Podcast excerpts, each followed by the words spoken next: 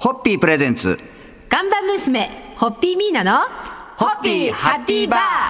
皆さんこんばんは、ホッピーミーナです。こんばんは、落語家の立川しらるです。もうこれ先月の話になってしまいますが、今年も赤坂の氷川神社で、はいえー大祭、赤坂氷川祭が盛大にはい、おかげさまで、お天気がね、途中あったんですけど、でももう全体的には本当に大成功でした。ありがとうございました。まあこれはですね、江戸時代から続いて、はい赤坂で古くから親しまれるお祭りで、毎年3000人以上が参加して、はい見学者を含めると1万人以上が来そうな場んですす。る。もう毎年もう盛大、なお祭毎り年いらしてくださる方が増えはてい活気づいている、はい、お祭りです。期間中は赤坂の町の町をみこしや貴重な江戸型の出汁が巡行 して、境内では赤坂の飲食店が屋台をそうなんです。この赤坂の飲食店様というのが、はいたわき屋さんとか、そういう名店も出店をするというですね。もちろはんいホッピー社のブースもおなじみとなっておはりい、ますおかげさまでありがとうございまえーす。今年もじゃあ本当に盛大にはい多くの方に来ていただいて、うん本当にあのー途中雨で一日だけ。えー、出汁の巡行がなかったんですけども、日曜日は宮みこしが、あのーは1トンからの大きな壮麗な宮みこしが出て、やっぱりものすごい美しかったです私は日曜日土屋監督のさっきレースがあったので、はいはすごいに行ってしまったんですが、あの本当に綺麗でやっぱり宮みこしが作ってよかったって、はい町の方にも大変喜ばれたそうです。皆さんのお父さはんい光、一会長が旗振り旗振り役となっはて復興した出汁も大人気で、会長はい、ご機嫌でしたもう、もう毎日出出勤してました。はい朝早く起きてはいえ朝早くから夜遅くまで、はいで、あのー、で日曜、日曜日は、だから会ってないんだけど、紙紙もつけて。うんはい、あのーそれこそ、えー人力車に乗って、んはい、あの、殿と言われる一日で すね。嬉しいでしょうねやっぱね、うん、すごい嬉しそうですね。うんおかげさまで、また、あの、えー命が長くなったんじゃないかと思います。はい。でなんか4月に開校した国際医療福祉大学の学生が出汁を引いて盛り上がったっていうのあもあのそうですね、うんあのちょっとそのわけで私はその現場に行ってないんですけど、国際医療福祉大学様に今出汁を一個展示していただいていて、はいまあそういう関係だったんだと思うんですが、やっぱりあの若い学生の方々が盛り上げてくださると、本当にまた活気がね違うのではいありがたかったです。じゃあそんなところで、はい今日の乾杯のご発声で締めていただきたいと思います、はい、今年も大変に盛り上がりました赤坂の氷川様例大祭を支えてくださった本当にたくさんのすべての皆様に感謝の気持ちを込めて乾杯を捧げます、ありがとうございましたまた来年お願いします、ホッピーホッピープレゼンツ看板娘ホッピーミーナのホッピーハッピーバー皆さんこんばんはホッピーミーナですこんばんは、落語家の立川しららです。もう正直十数年前までは、日本でこんなに盛り上がるとは、いやー思わなかった誰一人全く思ってなかったでしょう。ハロウィン。 皆さんはハロウィンと聞いて思い出す、なんかありますハロウィンは特にないですよね。ないですよね。ええ本当ここ最近ででしすよょ。ね。え、うんホッピー社では仮装したり盛り上がったりはまだ しないしないし特ないにですかはいはいはいそんな中ですね、もしかしたらこれが今後活用されるんじゃないかという、面白雑貨の販売などで若者に人気のビレッジヴァンガード。はいこちらですね、面白い商品を見つけてきたので、スタッフが思わず買ったっていうのがあります。これが、じゃじゃーんんと。はい。いや知ってましたよ。知ってましたこ知れっ。てました知ってました。爆笑発酵飲料、ハッピーという。これもうあ、友達が発見して、ええこんなの出てんの知ってるっていうから知らんわっつ って。これ、今あ目らー。の前で私が。はい。でもこれすごいよくできてますね。今私が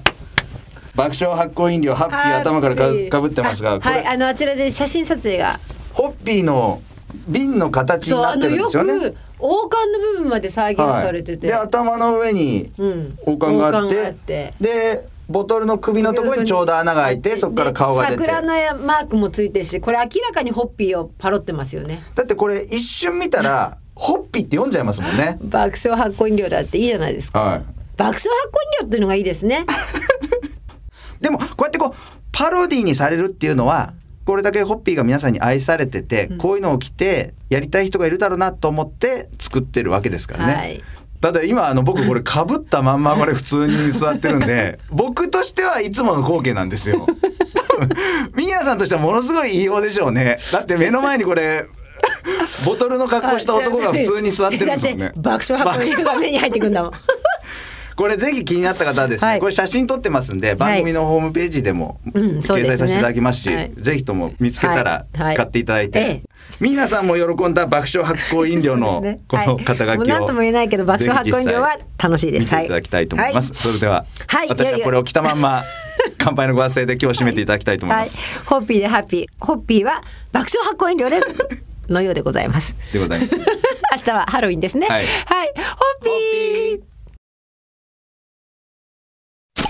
ホッピープレゼンツガンバ娘、ホッピーミーナの、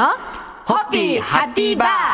皆さんこんばんは、ホッピーミーナです。こんばんは、落語家の立川しららです、はいもうデジタルツールを使いこなして る皆さそんなこなしてないですよはいん、もういろいろと。で、SNS で一番活用しているのは、これ Facebook になりますか皆さんの場合。はい、と、インスタですかね、今、はい。そしてお仕事では LINE を使うことも多いそうです。そうですね、LINE、Facebook、んそれから社内のイントラネットがあるので、はい、それですかね。うんはい。で日本で夜中まで LINE をやり取りしてる頃ニューヨークっていうのは基本的にはちょっと真逆になるわけですよね。はい真逆ですねそうすはるいと向こうの方も皆さんに送るときにはいははい真逆な時間になったり、そうそうそういろいろそうとそうこそうですそうですそうですでそんな中ひっきりなしにそれでもこういろいろと LINE グループまあはい会話が飛びあの顔そうですねなんかこう物事の入稿前とか、イベント直前とかは、そうですね、はいところがこの LINE でこういろいろやり合ってる中で、この LINE 嫌いの友人カモミールさんは これ目が覚めて LINE に2桁の数字が出ている様を LINE テロ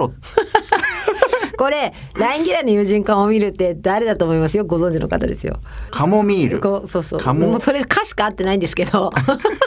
そうそしたらもう歌しか合ってないだったらわかりますね。釜谷さんですそうね。そうそうそうそうラインテロって表現そうしたんです。あの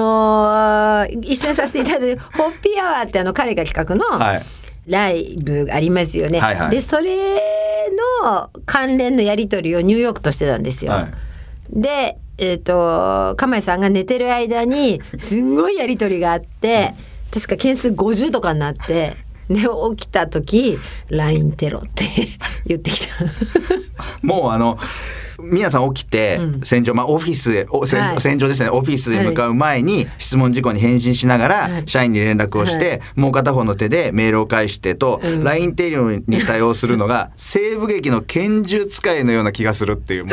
う両手をあるもう両手パンパンパンパンパンパンあーありますねこっちのですまあでもあの近頃のビジネスマンの方はそういう方多いと思いますよ大体皆さん2台ぐらいは普通に持ってるでしょでこっちで見てこっちでみたいなはいまあ今日はですね ラインテロのお話を紹介させていただきました嘘でございますがはいそろそろ乾杯のご発声で締めていただきたいと思います。はい、えー、ミーナの早打ち LINE メッセージ打たれた方は覚悟試験受け止めてください覚悟しっててください。今後も、今後も続くと思いますんで。はい。それでは ホッピーー。ホッピープレゼンツ看板娘ホッピーミーナのホッピーハッピーバー皆さんこんばんはホッピーミーナですこんばんは、落語家の立川しららです。まあ、しょっちゅうニューヨークに行かれる皆さんに伺いますが、日本食を食べるニューヨーカーがどんどん増えてきているなっていうのは、あ、それはすごく感じじます。あの、皆さんだからお箸もすごく上手にお使いになられるし、なんか、その日本食、例えばラーメンとかそういうのも含めて、日本食がごく自然にある気がします。はい。まあでもそういうのを裏付けるように、今年の9月にマンハッタンで開催されたのが、第25回日本ねレストランエキスポあ。ら、知らなかった。第25回にすなっごてるいんですよ調査力ありがとうございます。25年も続いてるんですねええ。マンハッタンのはいメトロポリタンパビリオンはでい開催されたそうですが、25年目を迎える今年は過去最高の119社が参加してす、ごーい。新規出店企業も24社に上って盛り上がったそこうでれすは。盛り上がりますね。ええすごいですね。やっぱり、あのヘルシーだとか大そうきいういととこ思ろいからます。もあ大ときそいでれすからよねメイドインジャパンに対するそあーの信頼とねうん評価の高さと。あとその前その昔私がニューヨークに通い始めた頃にあのイーローキャブの方に言われたのが、その日本食が好きな理由はそのヘルシーだけじゃなくて、日本人が経営してる店は綺麗だし、スタッフが親切だし居心地がいいってだから総合的に見てとってもいいから日本食が好きなんだよっていうのを伺ったことがあるので、きっとそういった面も評価されてるんじゃないかなって